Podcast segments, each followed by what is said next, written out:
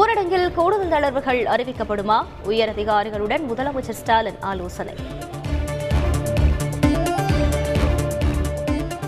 IPL பதினைந்தாவது சீசனுக்கான வீரர்களை ஏலம் எடுக்கும் பணி பெங்களூருவில் துவக்கம். முதல் நாளில் தவான் அஸ்வின் உள்ளிட்ட வீரர்களை வாங்கிய அணிகள். பிப்ரவரி பத்தொன்பதாம் தேதி மெகா தடுப்பூசி முகாம் கிடையாது என அமைச்சர் மா சுப்பிரமணியன் தகவல். உள்ளாட்சி தேர்தல் வாக்குப்பதிவை ஒட்டி முடிவு. உள்ளாட்சி தேர்தலில் வாக்களிப்பதற்கு தேவையான பதினோரு அடையாள ஆவணங்கள். அறிவிப்பை வெளியிட்டது மாநில தேர்தல் ஆணையம். சென்னை மாநகராட்சியில் பட்டியலிடத்தவர்களுக்கு கூடுதலாக நான்கு வார்டுகள் ஒதுக்க கோரிய வழக்கு தள்ளுபடி. தேர்தல் நடவடிக்கை துவங்கிவிட்டதால் தலையிட முடியாது என சென்னை உயர்நீதிமன்றம் உத்தரவு.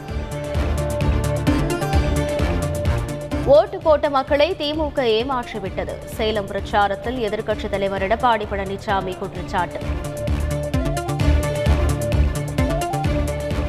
சட்டப்பேரவை தேர்தலில் கூறிய வாக்குறுதிகளை திமுக நிறைவேற்றவில்லை. மத்திய அமைச்சர் எல். முருகன் குற்றச்சாட்டு. பாஜக வெறுப்பு அரசியல் செய்வதாக திருமாவளவன் குற்றச்சாட்டு. அரசியலமைப்பு சட்டம்தான் அந்த கட்சியின் முதல் எதிரி எனவும் விமர்சனம்.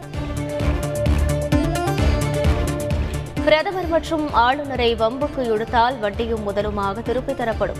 கரூர் மாவட்ட தேர்தல் பிரச்சாரத்தில் அண்ணாமலை எச்சரிக்கை. ஹிஜாப் பிரச்சினை உள்நாட்டு விவகாரம் என்பதால் வெளிநாடுகள் கருத்துகள் தெரிவிக்க வேண்டாம். மத்திய வெளிவிவகாரத்துறை அமைச்சகம் அறிவுரை. தஞ்சையில் மூன்று இடங்களில் தேசிய புலனாய்வு அதிகாரிகள் சோதனை. ஐஎஸ் இயக்கத்துடன் தொடர்புடையவர்களின் இடங்களில் அதிரடி. தனியார் மருத்துவக் கல்லூரிகளில் இரண்டு நாட்களில் கட்டணம் செலுத்துவது எப்படி? கூடுதல் அவகாசத்தை அரசு வழங்குமா என எதிர்பார்ப்பு.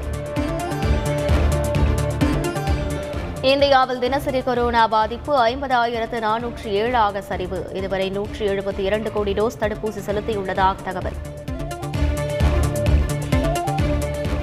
நாளை மறுநாள் விண்ணில் ஏவப்படுகிறது. ஏஓஎஸ் போர் விண்கலம். திருப்பதியில் விண்கல மாதிரியை வைத்து வழிபட்டார் இஸ்ரோ தலைவர்.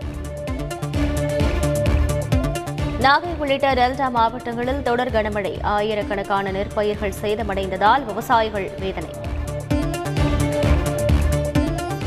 குமரி நெல்லை உள்ளிட்ட ஐந்து மாவட்டங்களில் இன்று கனமழைக்கு வாய்ப்பு. வானிலை ஆய்வு மையம் தகவல்.